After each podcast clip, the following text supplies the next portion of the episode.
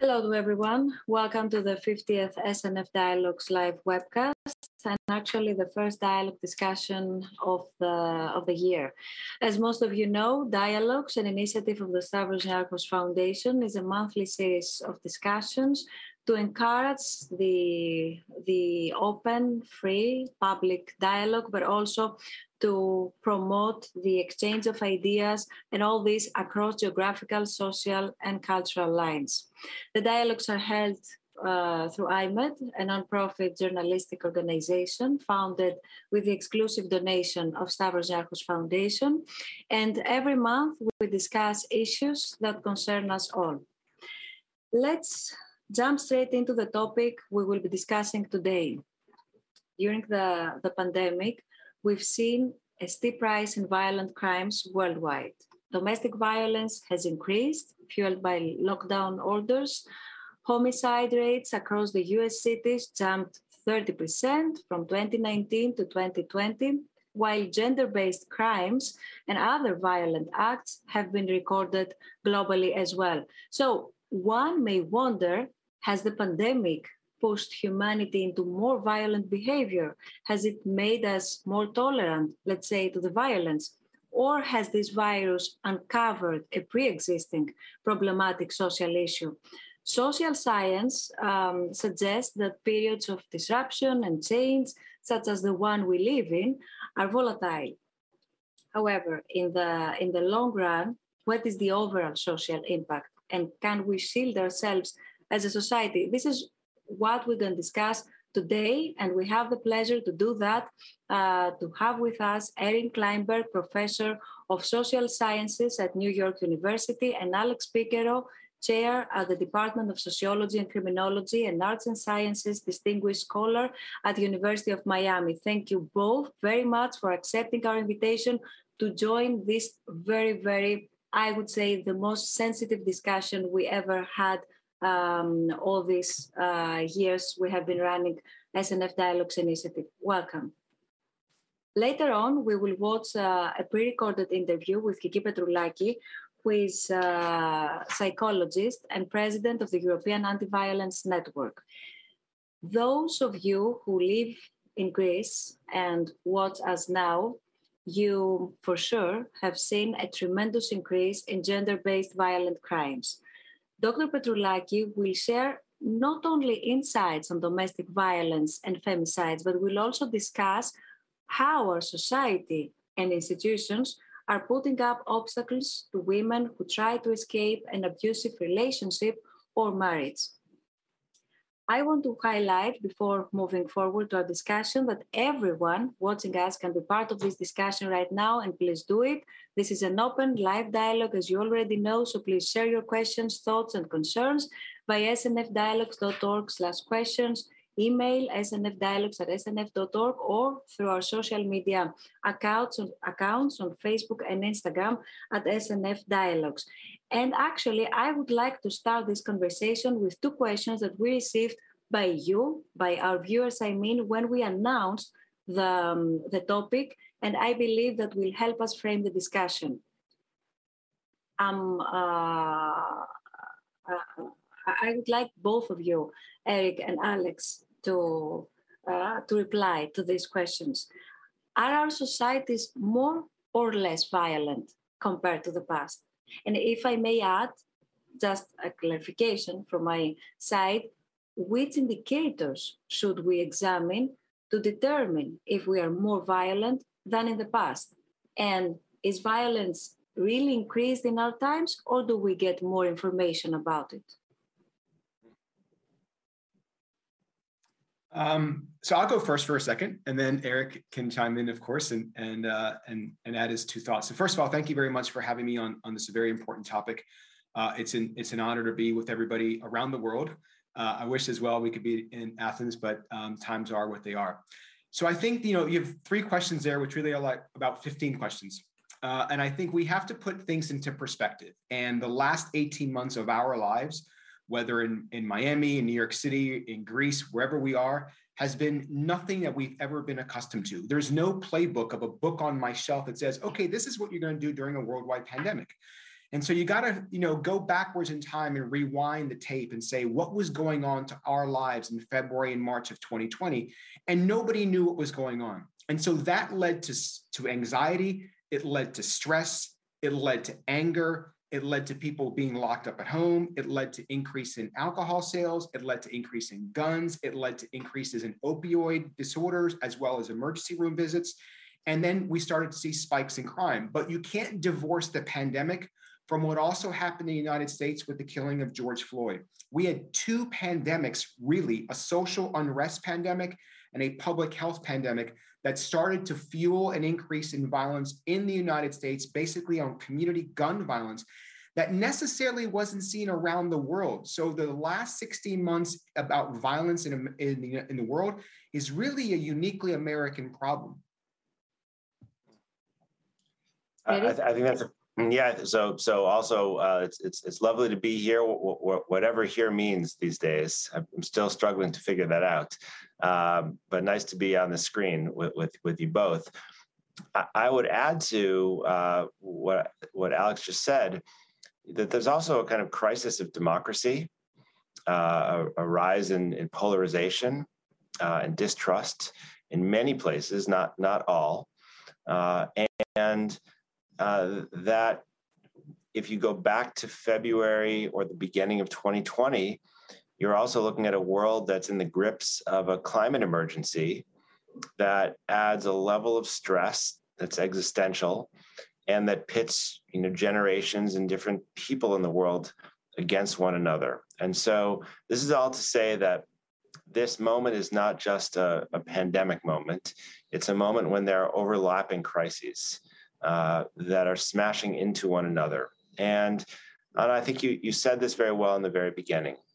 Uh, as social scientists, we know that when there are periods of instability and dramatic social change, uh, it feels as if everything is in the air and our behavior is volatile. And it's hard to think of a time more than the last couple of years when our behavior has been so volatile and when so much has been up in the air. And so, no doubt, there are expressions of violence uh, that we can measure and, and and see real spikes. So, for instance, homicide in America is has become, you know, significantly more serious issue than it was two years ago. You know, that said, uh, homicide in America is a bit of an outlier because we have so many guns here, uh, and also uh, homicide in America had been significantly down uh, in the period right before the pandemic, and we remain far less homicidal than we were 10, 20 years ago, 30, certainly 30, 40 years ago. And so it's, it's important to keep these trends in perspective uh, as much as we want to be attentive to the urgent problems of the day.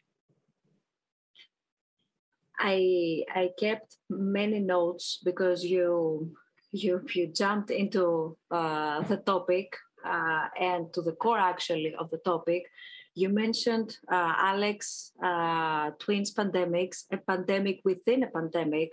Um, um, Eric, you said about the crisis, the, the, the crisis that democracy has to face, something that we also see um, happens in Europe, and uh, of course, both of you mentioned the polarization, the existing polarization, and actually the distrust, the distrust to the institutions. And one question, but I would like to bring it um, in a few minutes to, to our discussion, has to do with uh, trust to the science and to the science. Uh, and exactly because all this period we had to follow very specific orders. But I feel, and maybe I'm wrong, that with something um, we lost something in the middle of the way. And I feel that this is our trust. Um, let me let me um, skip my questions because I wanted to to ask you what types of violence have you seen in increase during the pandemic? You already described them, um, and I would like to ask you, Alex. You started researching the impact of the lockdown uh, in Dallas, in Dallas area, and then looked into other cities' data what did you find? Because it it it uh, you know would help us to uh, have into our minds some cases and some examples in order to, to get deeper to this issue?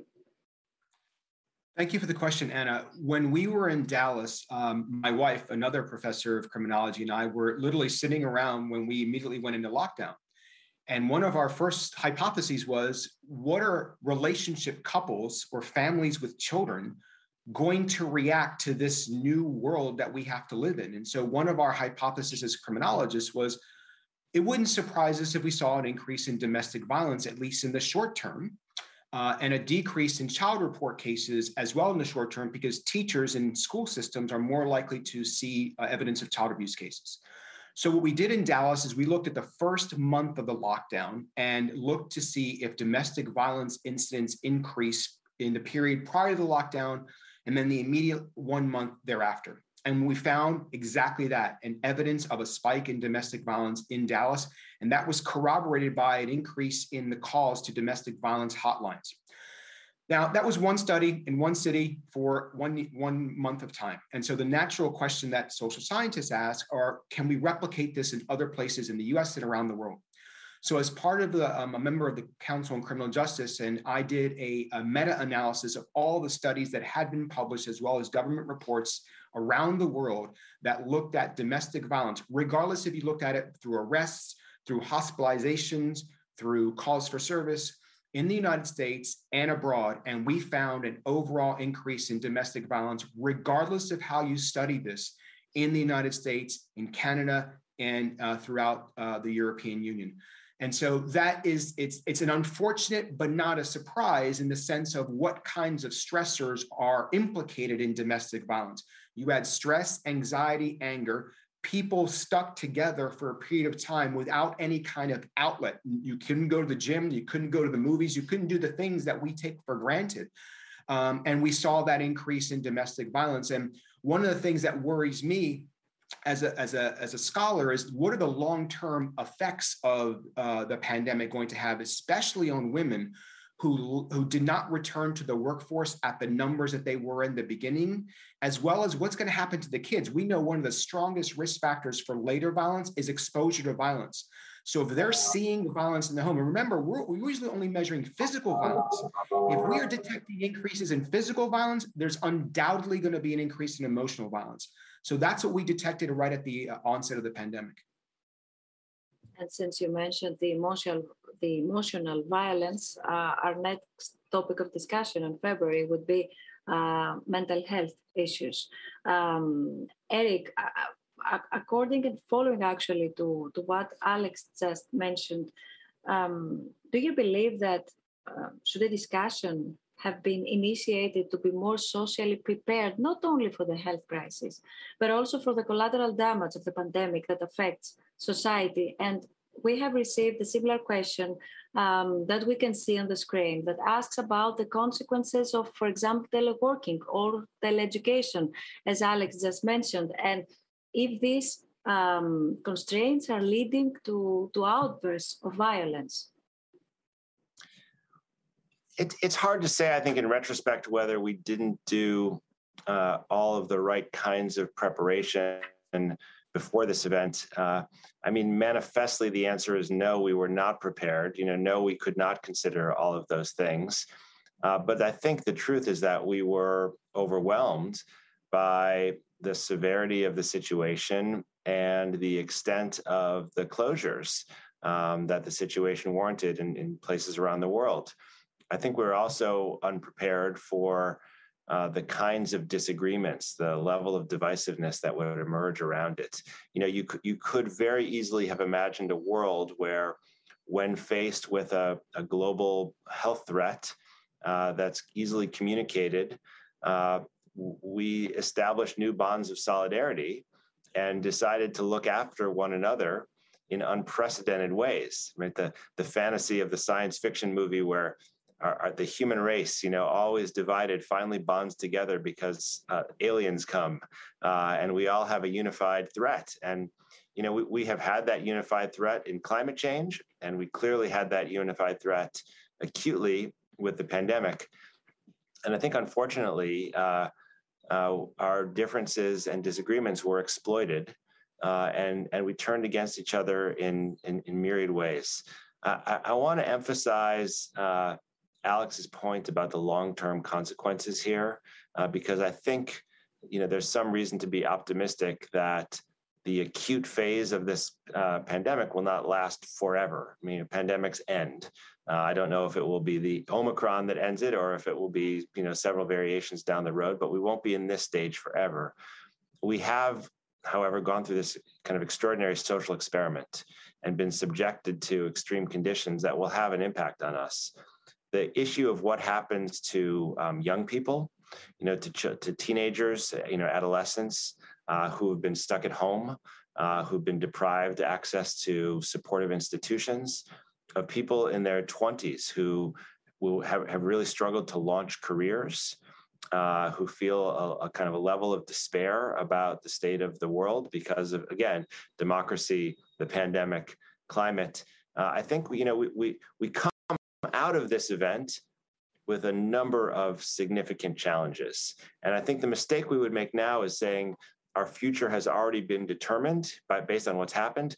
We're in the midst of this social experiment. And one reason why it's so urgent for have these conversations is because despite all of the things we've done wrong in the last two years, what we do in the next two months and two years will make all the difference.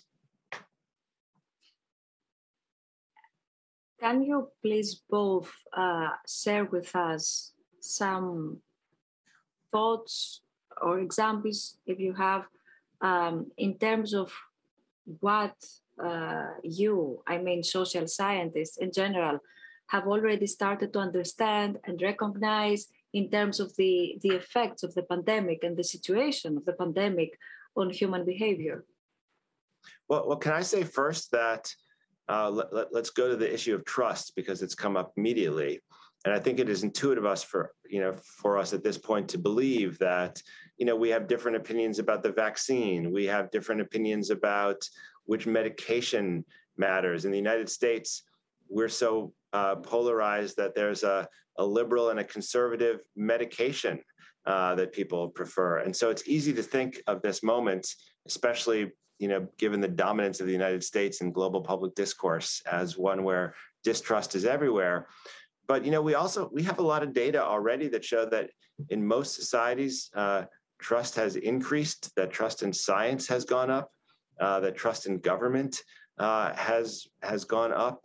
Uh, because many places on earth have actually done a fairly reasonable job of dealing with the pandemic, of expressing uncertainty, uh, it is a, a, miracle, for instance, that we have this uh, vaccine that's as powerful as it is.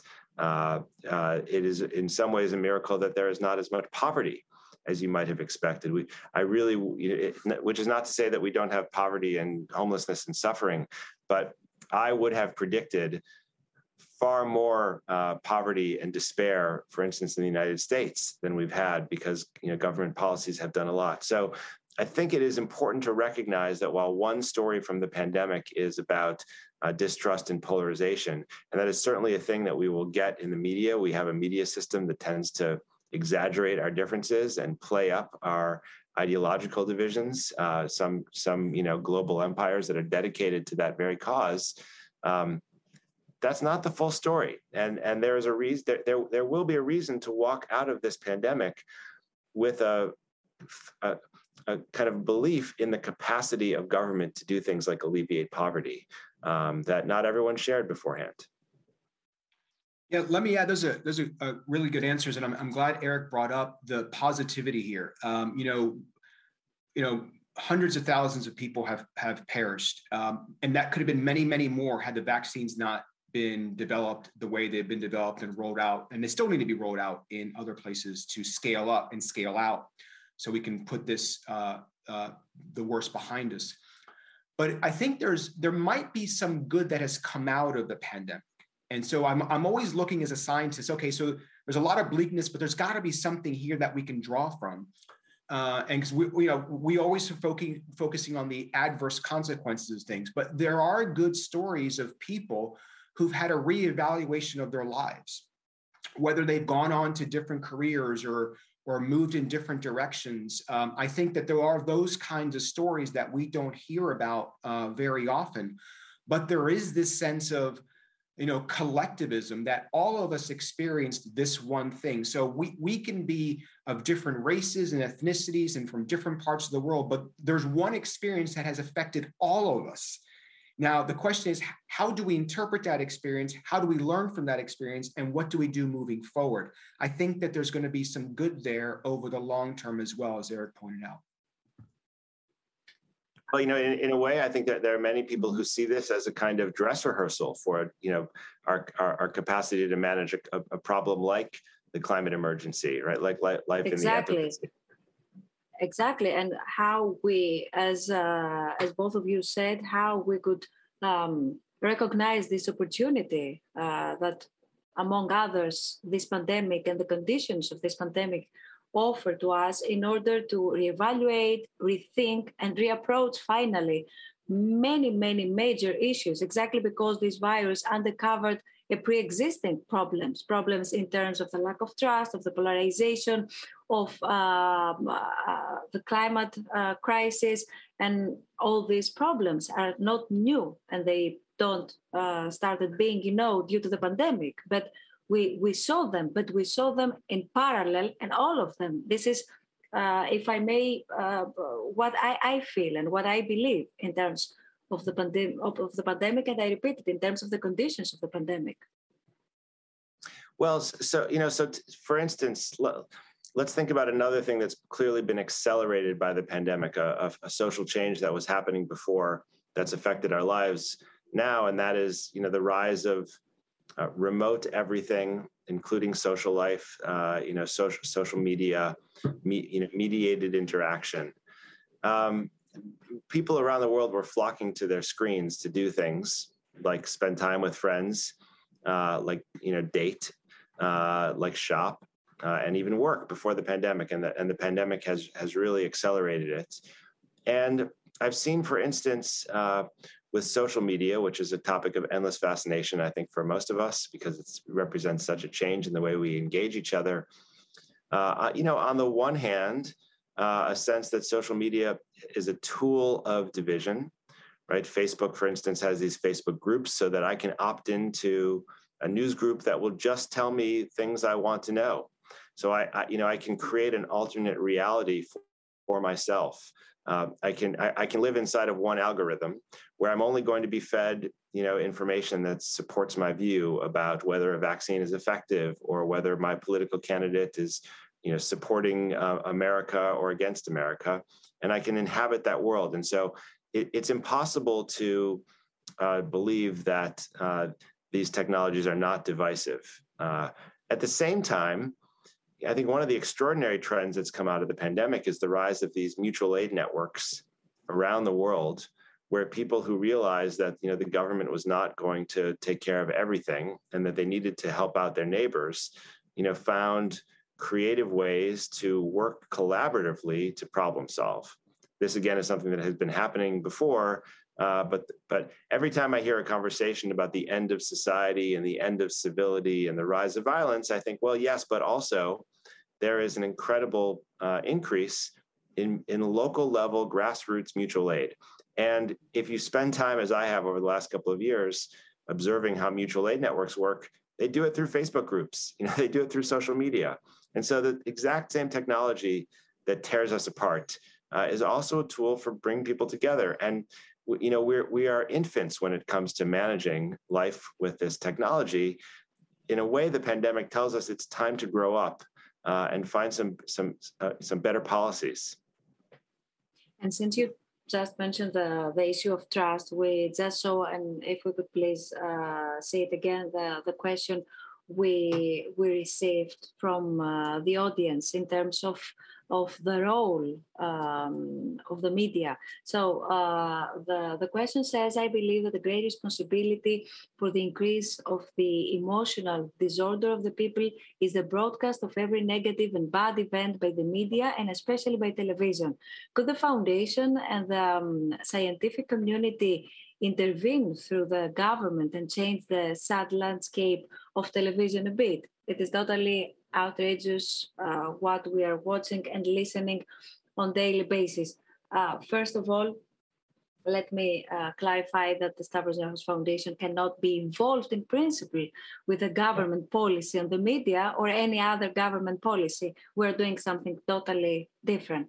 However, allow, allow me to, to inform you that the foundation, uh, the Stavros Niarchos Foundation, has active international programs that support independence in journalism uh, through, for example, the nonprofit journalistic organization iMEdD, which stands for Incubator for Media Education and Development, but also supports the freedom of speech and public debate advocacy uh, through the monthly series um, of uh, SNF Dialogues Initiative, under which we hold this discussion right now. However, in the occasion of this comment, I would like to ask you what is the role and the responsibility of the media in the increase of, of violence? And what is the role and the responsibility of media in the environment of polarization you mentioned that uh, has been cultivated? I have a couple quick thoughts on this. I think, and I'm a firm believer that we live in a marketplace of ideas and we subscribe to those ideas that we want and we turn the page or flick the screen to the next set of ideas i think that as eric mentioned very uh, um, cognizantly people are self-selecting what kinds of groups they want to be part of you know what kinds of accounts or people i want to follow so there is this sense of a selection effect that you will continue to have your points of views emboldened or strengthened or supported because if you just keep looking at those feeds and reading those things, they're going to give you exactly what you want. And the problem is, and, and the good about technology and social media is it is it gives us information at our fingertips that 20 years ago we we just didn't have uh, in record time. Um, the the the downside is that we don't expose people to the ranges of ideas. And I and I have this really good example of, of when I used to go to the gym because I haven't gone to the gym in a couple years. So I now I work out at home. One of the things of the, of the pandemic um, the gym I used to go to had seven television screens. It had CNN, MSNBC, Fox News, ESPN, the Weather Channel, and then the local news. And it's fascinating to watch what the at the top of the hour what the headline is across all of those different screens. And we we need to be cognizant of the fact that media their job is to transmit in my world, objective information. When they have opining, then it gets a little bit cloudy. But we have to be uh, training our youth and educating um, the, the kids in school, and it starts very early. It doesn't start when they get when they get to college when when Eric and I see them, but it starts much younger when they are exposed to a, a range of ideas, some of which is good that they're going to challenge their worldview at that time. That, that's how we learn. That's how we grow up. So it's it's it's a little bit of both. I'm not trying to I'm not trying to be on the fence here, but there's good and bad. But I I I, I strongly believe that we have to be very careful about any words of regulation because uh, we do live in a marketplace of ideas, some of which we're going to like and some of which we're not going to like. I mean, I, I, I hear you about that, and I, and I think that you know the challenge is that um, you know we don't really have a a, a, news media ecosystem uh, that's sustainable or set up to give people the uh, information they need to self-govern. And the American news market is more of a marketplace of ideas than others. We have very little uh, public support for uh, public media, and you know instead we have a system that's really dominated uh, by kind of interest in you know, capturing eyeballs, uh, you know, profit-making media. And one thing that we know is that the way you capture eyeballs is with uh, ex- extremism. And I think one reason why we believe that uh, we're, for instance, I, I, can tell already that many people who are part of this conversation believe that we, we live in a more violent time than ever before, that society is falling apart. And this is a staple of uh, news media coverage, it's a it's it's a very sexy and desirable idea that the world is falling apart and we're more violent than ever.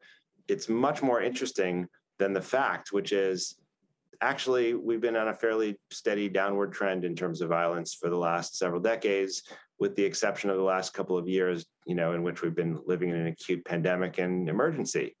Um, and uh, I, I do think that we are in a trap here because uh, the marketplace has taken over with some uh, very corrosive effects. And, and my view on this is that the, the role of public media has never been more important, and the role of nonprofits and, and philanthropy in coming up with independent sources of information that are not driven by the profit, profit motive is important. And the challenge is that there's there's kind of so much ideology uh, to deal with here. So it matters because you know, for instance, if we if we think about the the Murdoch empire, which is global, there's an ideological objective to to promote distrust in government because it wants to promote kind of an opposition to regulation. It, it's the fantasy is a world that's run by uh, business. And in my view, that this is a kind of a, an act of violence towards democracy and towards social justice. And we don't really have a countervailing force in the absence of uh, kind of public pro democracy media or a, a nonprofit pro democracy media. And so I, I, I'm bringing up democracy, and I hope you don't mind, because it seems to me like the conversation about violence has to include not just interpersonal attacks, but also the attacks on our democratic systems, which are the foundation of modern life.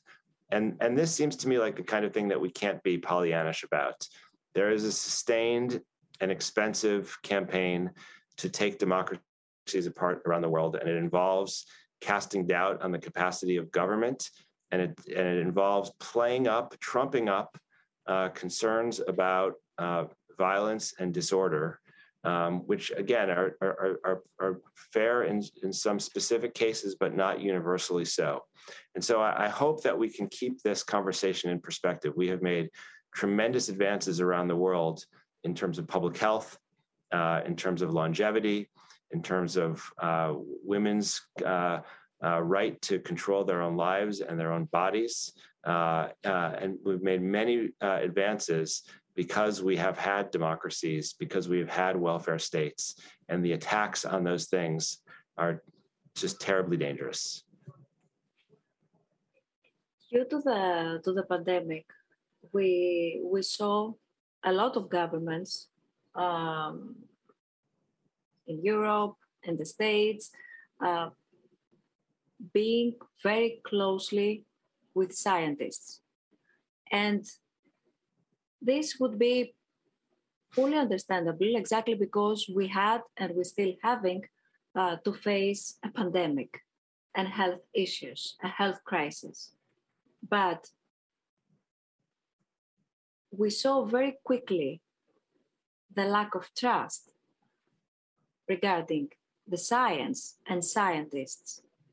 I remember how we were uh, watching, attending, learning everything that WHO uh, was announced every day, especially uh, during the first period of the of the pandemic.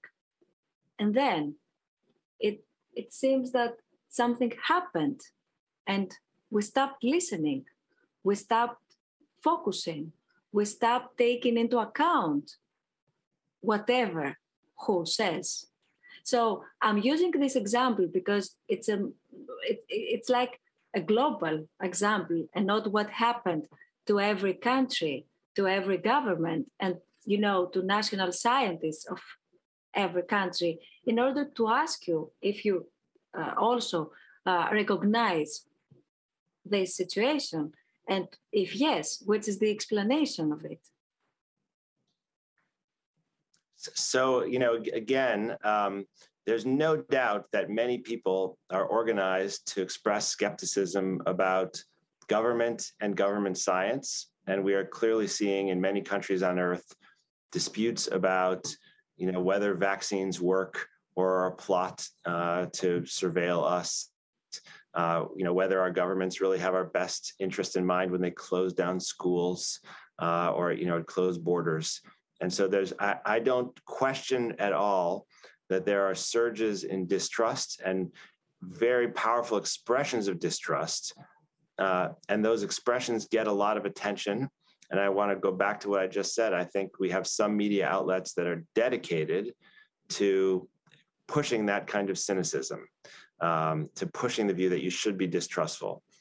I just want to tell you that in December of 2021, not, not too long ago, last month, uh, there was an article in the New York Times covering uh, a new research study uh, published by the Wellcome Trust, which is a foundation in London, uh, with a poll and survey done by Gallup. And it showed a dramatic increase in trust in science globally uh, from 2018 to 2020, with especially high increase in trust in science in East Asia, Latin America, Eastern Europe, and Southeast Asia. Far less increased trust in science in the United States, uh, uh, but still in the United States, a net increase. And then a more recent study showed that the increase in distrust uh, in science has come almost exclusively in the organized uh, American right. And so, do I think that there is a, a right wing attack on scientific institutions uh, that's quite ideological by all means? And I think it's coordinated. I think there are some areas in the left where you see a kind of distrust for, you know, pharmaceuticals and things like this that's based on a critique of capitalism. But I just want to emphasize that based on the empirical evidence we have right now, the net uh, relationship to science and scientists over the last couple of years uh, is that collectively we trust it more. That was uh, Alex. Well, well what do you think about it? That that was you know well put. I mean, I think that the the the pandemic, um, the vaccines, and that whole discussion has been politicized by certain groups uh, to uh, aid in a message that they want to uh, get across that it's a bunch of other things as well tied into that, not just exclusively vaccines and the pandemic. Uh, but I will say this, and when I when I have try to have these conversations with people um, who may not a- agree with science, I, I simply ask them, you know, do, do you go to the doctor? Do you go to the dentist?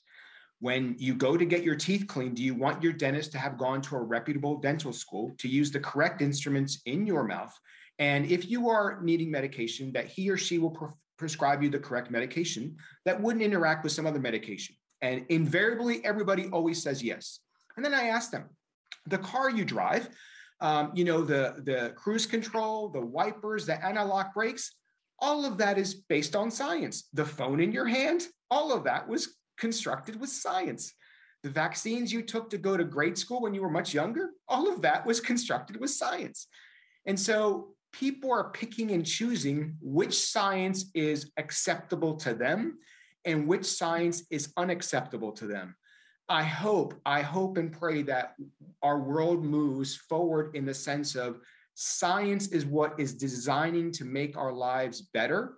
It's designed to make our lives easier in some respects and to live our lives for a longer period of time.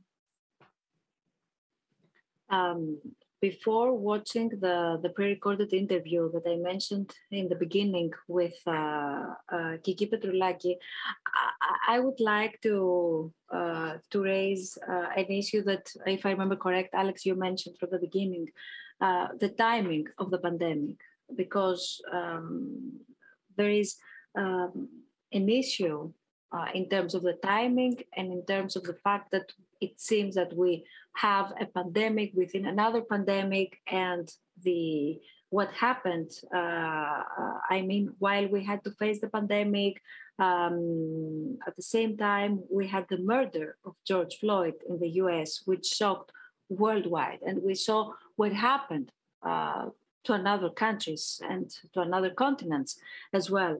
So uh, I would like to, to ask from you both uh, if you would like to elaborate a little bit on that.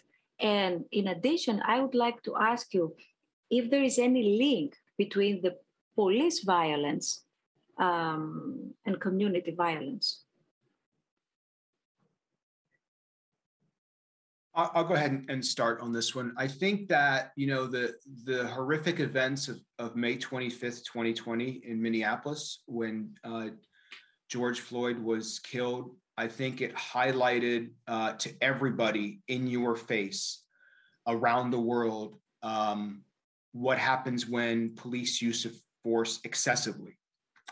Uh, and it also brought to light uh, a lot of the social and racial uh, injustice uh, and feelings that certain communities, especially in the United States, uh, but also around the world, have with respect to the abuse of power. I will say that um, that event uh, did lead to some reforms in some police agencies in the United States. Uh, those reforms take time. I also want to underscore that that event is not, not the typical case when police officers use force. In fact, the majority of officers never draw their gun in their entire careers, much less kill someone for a variety of different reasons. That was an atrocious event. I think everybody has decried that event. I think some good may have come out of that, out of the spotlight that it showed on these issues. At the same time, uh, it also continues to underscore that, at least in the United States, when we look at the federal government to, to provide guidance and anything in this direction, we got politicization on both parties. You know they tried to advance different bills. There was agreement on both sides the republican and and, and the and the uh, the democrats but they focused on their differences and did nothing and the the populace you know i take off my hat as a criminologist and i'm just a regular human being we look to washington to provide some sense of guidance sometimes some sense of agreement sometimes and here we are in 2022 and we still do not have a united states database on police use of force. So when I get reporters asking me, well, how many use of force incidents are there? I said, I, I don't know the answer to that, but the Washington Post has a database.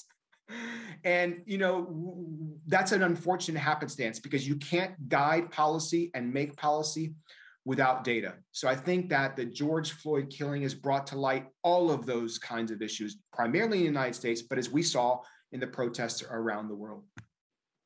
Eric? Yeah, I guess I, I would just add while it's true that the majority of officers uh, do not use a gun in the conduct of their work or shoot a gun, in, in another way, there was nothing really shocking about the murder of George Floyd because there's just so much police violence and it's so uh, disproportionately directed against black people and, and, and, and brown people in this country. Uh, and around the world, we have seen uh, police violence uh, as an example of, of kind of extreme r- racial violence uh, and, and, racial discrimination. And so, as I see it, it's it was less about the shock of that and more about the fact that when George Floyd was murdered, billions of people were stuck at home, isolated, quarantined, not as busy as they ordinarily are, you know, not taken up with other kinds of activities that compete for their time and attention, watching a lot more television, uh, spending more time on social media. And the highlight was just this kind of coincidence of history that we were paying attention. And there was something galling about it. And, and I think it also compounded an anger and frustration that people had. There was an anger about the situation uh, it had already become clear at that point in the United States that Black people weren't just more likely to be uh, injured in a violent attack by police. Black people were more likely to be exposed to COVID. They're more li- likely to die of COVID. They were less likely to have good treatment.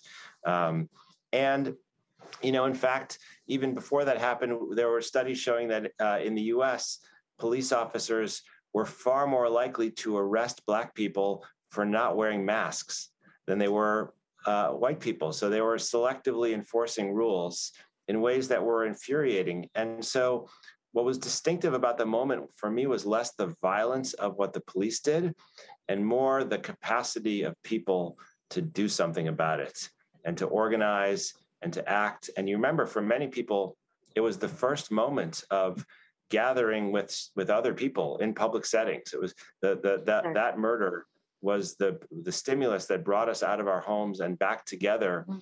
uh, in public space to express our democratic wish uh, for a different society. And it's an extraordinary moment because, as you say, Anna, there were protests around the world. It spread beyond the United States. Uh, really, kind of a tr- truly extraordinary uh, uprising. And the challenge has been can you sustain uh, that level of commitment, that level of outrage, that, that political will to do something different? Uh, even as we get back to something that resembles uh, life as usual. There were a lot of Black people at the time who were skeptical about all the white people who were finally showing up for marches, you know, and said, well, it's, well, it's, it's curious that it's taken this, uh, you know, why now? And, this, and the skepticism was, are they still going to be doing this, you know, marching urgently one year from now, two years from now? And I think that that's the question of our time, really. You know, how we now all of this stuff has been revealed. The you know the the, the racism, uh, the expendability of life, the the kind of failure of so many institutions. Now the question for us is what we're going to do about it, and so much uh, lies in the balance. And it's a deep political issue, um, I would say. Um, let's watch the, the interview that Kiki Petroulaki, uh, the president of the European Anti-Violence Network, gave to us. Uh, she discusses how the system in Greece fails to protect women who are into abusive marriages or relationships and refers to an issue of great concern um, to great society, femicides. Kiki Petroulaki was interviewed by Thanasis Troboukis. Κυρία Πετρουλάκη, ποιες εμφάνισεις βίας είδατε να αυξάνονται κατά τη διάρκεια της πανδημίας; Φαίνεται ότι διάφορα είδη βίας αυξήθηκαν ως προς τη συχνότητά τους, όχι ως προς την εμφάνισή τους, τολμώ να πω. Και ανάμεσα σε αυτά είναι και η ενδοοικογενειακή βία και ενδεχομένως και άλλου τύπου διαπροσωπική βία, αλλά σίγουρα η έμφυλη βία έχει τα πρωτεία. Και βέβαια δεν μπορούμε να πούμε ότι αυξήθηκε καν οι βίες συμπεριφορές, αλλά σίγουρα αυξήθηκε η ορατότητά τους. Η οποιαδήποτε δυσκολία και η πανδημία είναι μια τέτοια, δεν κάνει τους ανθρώπους κακοποιητικούς. Απλώς οι κακοποιητικοί άνθρωποι εκμεταλλεύονται ως άλοθη την οποιαδήποτε δύσκολη εξωτερική συνθήκη προκειμένου να γίνουν πιο βίαιοι συχνότερα βίαιοι ή, να αλλάξουν τύπο κακοποίησης. Δηλαδή, αν επιτύχαναν τον έλεγχο μόνο με ψυχολογική κακοποίηση, μπορεί τώρα να χρησιμοποιήσουν και σωματική και σεξουαλική. Και επίσης η πανδημία κάτι που έκανε είναι ότι περιόρισε πάρα πολύ τις διεξόδους των γυναικών που κακοποιούνται. Τι εμπόδια συναντούν οι γυναίκες όταν καταγγέλουν περιστατικά ενδοοικογενειακής βίας; Το πρώτο εμπόδιο που πρέπει μια γυναίκα να διαχειριστεί είναι το δικό της, ειδικά αν έχει παιδιά. Δηλαδή πρέπει να αποφασίσει ότι θα καταγγείλει τον πατέρα των παιδιών της και ε, αν είναι και μεγάλος ο κίνδυνος, πρέπει να πάρει και το ρίσκο αυτό να τον εξαγριώσει και να την κακοποιήσει ακόμη περισσότερο. Αφού τα υπερβεί αυτά και κάνει την καταγγελία της, από εκεί και πέρα η διαδικασία είναι αυτεπάγγελτη εφόσον έρθει σε γνώση των αρχών, θα πρέπει όλα να κινηθούν αυτόματα. Αυτό όμως δεν ισχύει. Αυτό που συμβαίνει πολύ συχνά είναι ότι οι γυναίκες ενημερώνονται ότι αν κάνουν μήνυση θα τους κάνει και ο δράστης αντιμήνυση και θα μείνουν όλη τη νύχτα μαζί με τα παιδιά στο αυτόφορο, για αυτόφορο στο τμήμα, φοβούνται και δεν κάνουν τη μήνυση και μετά, κακώς, δεν συνεχίζει η διαδικασία. Όσοι όμως την κάνουν τη μήνυση, εάν δεν είναι κάτι πολύ βίαιο με σωματικές ενδείξεις, αυτό που θα συμβεί είναι ότι με ένα τηλέφωνο ο εισαγγελέα θα τον αφήσει ελεύθερο να γυρίσει στο σπίτι του ένα μεγάλο πρόβλημα που έχουν οι γυναίκες αφού τα επιτύχουν όλα αυτά και έχουν με κάποιο τρόπο την επιμέλεια των παιδιών τους είναι να βρουν χρήματα για να τα ταΐζουν.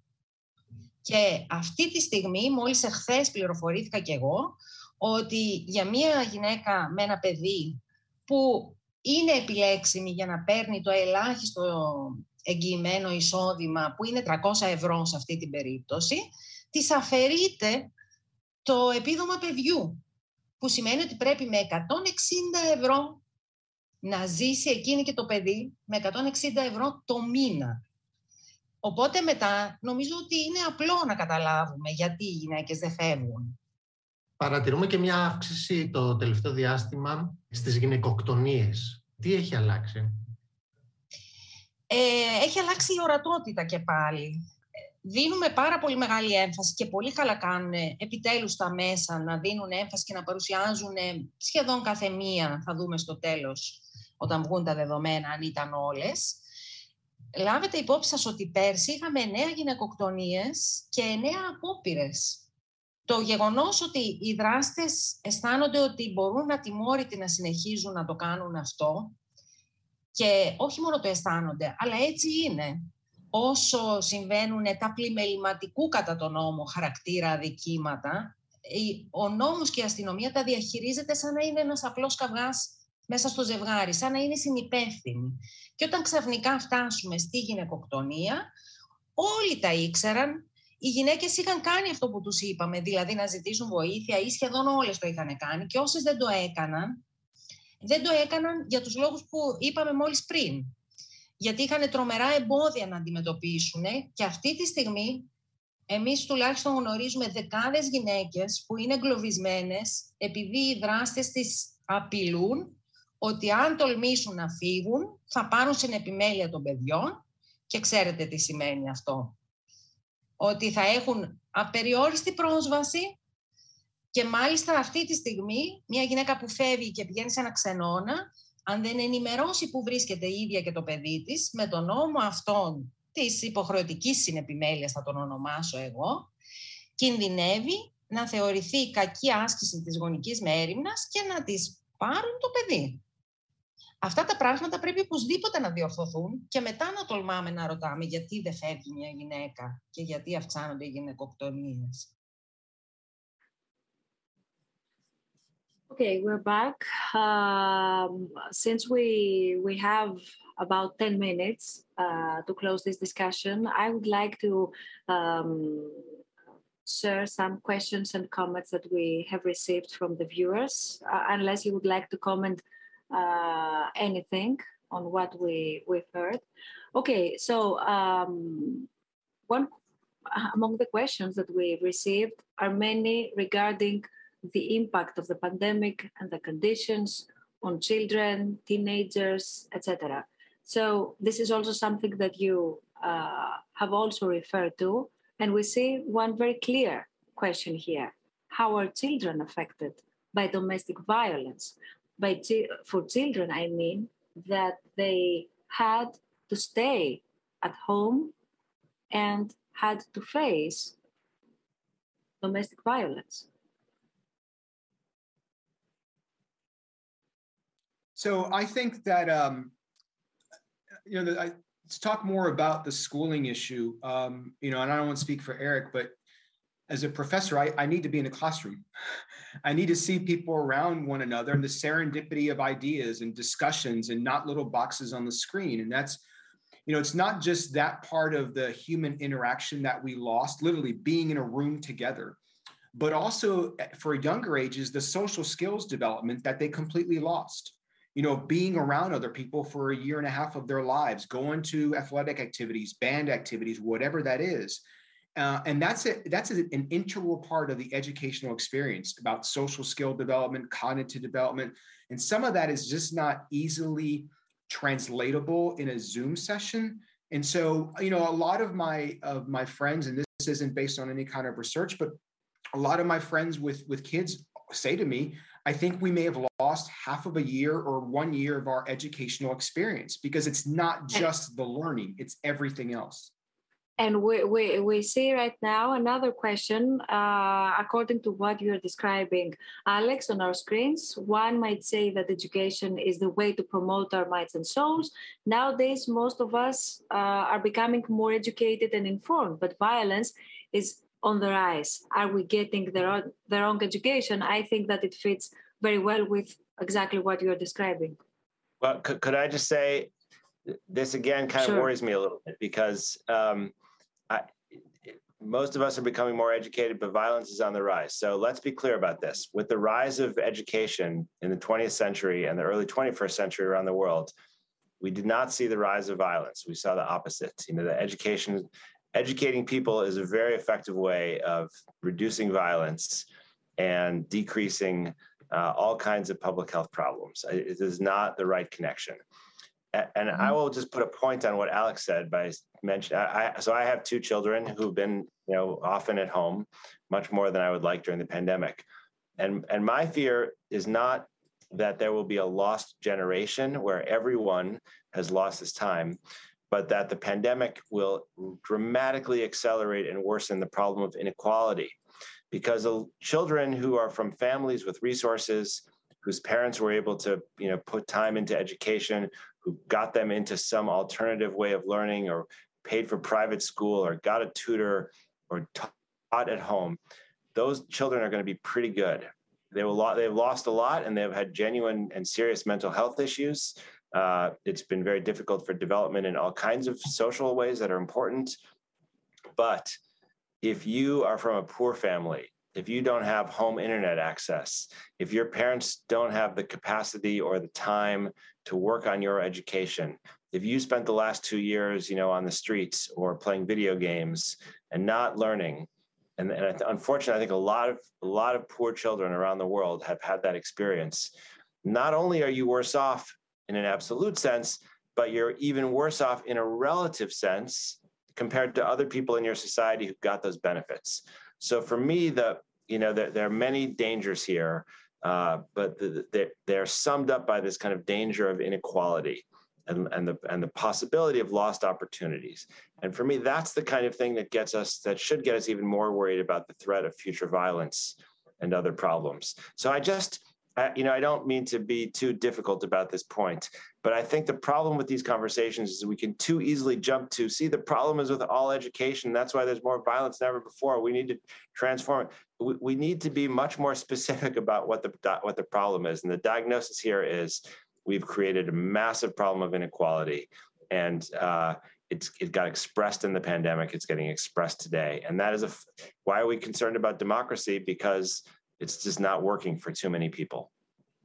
To, to I underscore, think actually, it's it's it's. So, sorry, Alex, for interrupting you. I think uh, what uh, Eric just described it, it, it could be one of the traps you referred to them earlier that we should be very careful. Yes, Alex. I think to underscore what Eric said is that the the the the a lot of uh, black and brown communities they were they were essential workers. They couldn't zoom in for six months of their lives and have computers at home. And so a lot of those individuals that eric talked about a lot of them got infected. A lot of them went to the hospital. A lot of them couldn't take time off their jobs. And so kids were literally in certain communities literally didn't have you know oh let's just grab a laptop. You can go sit in this part of the house and you know i'll work from home and, and everybody's great. A lot of communities didn't see that. And so that problem gets exacerbated not in terms not just education but everything else that flows from a successful education experience and attainment. It's a great point. We have we have three minutes, and I want to to add two more questions. Um, one question, which is also comes from uh, the audience, if we look at this pandemic as a learning experience, what might we as society do differently next time to avoid the increase in violence? Which, as Alex mentions, uh, might have been in some sense predictable.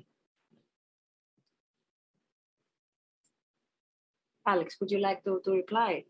You know, let me just start off by saying that, as Eric said earlier, the last year and a half is an acute violence.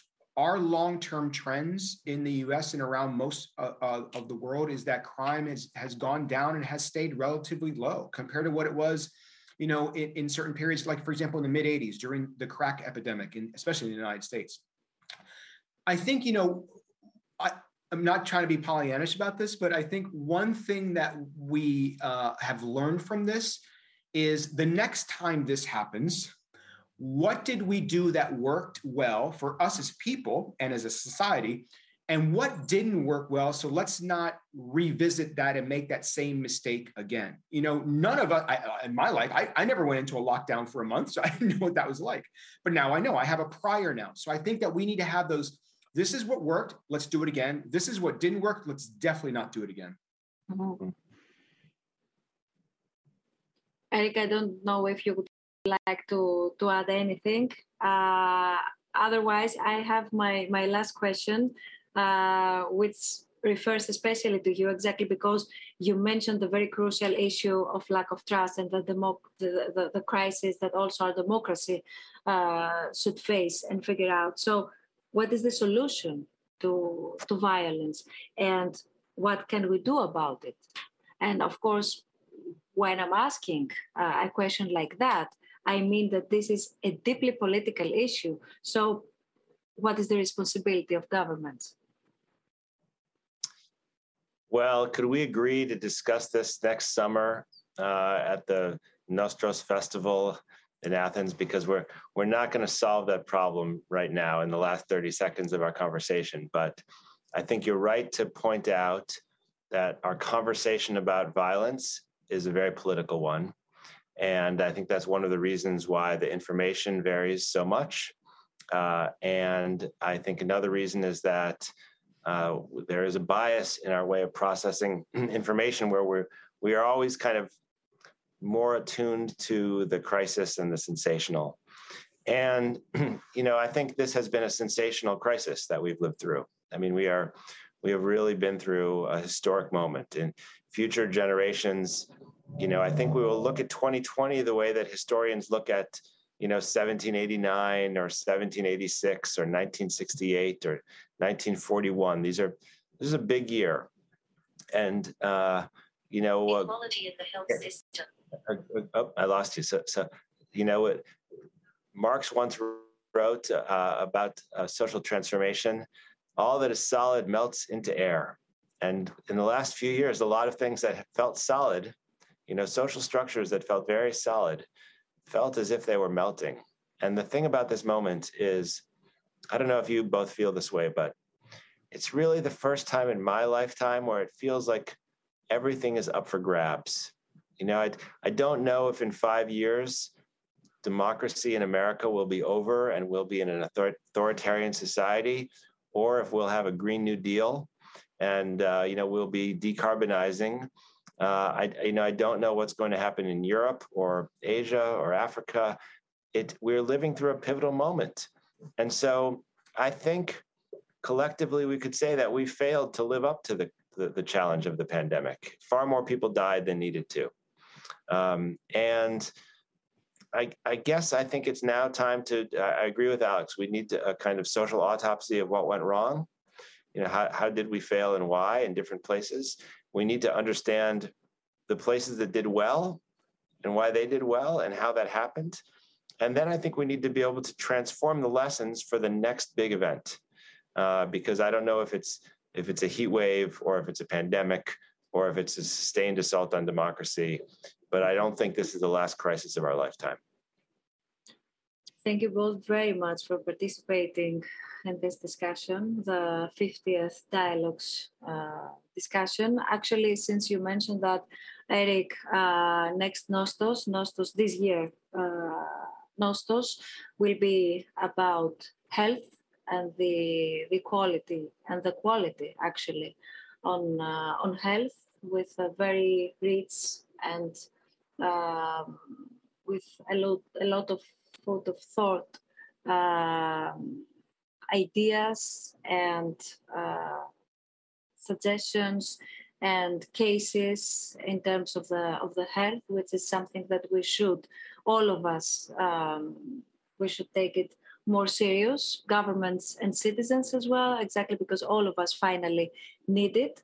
So um, stay with us this June, and um, of course we will have our next dialogues event at the end of February. Thanks a lot again, both of you. Thanks all of you for your uh, questions, uh, messages, comments, etc. For those who uh, didn't watch our discussion from the, from the beginning, you may find the on-demand video on our website, snfdialogues.org. Stay safe. Bye. Bye-bye. Thank, Thank you. you. Take care.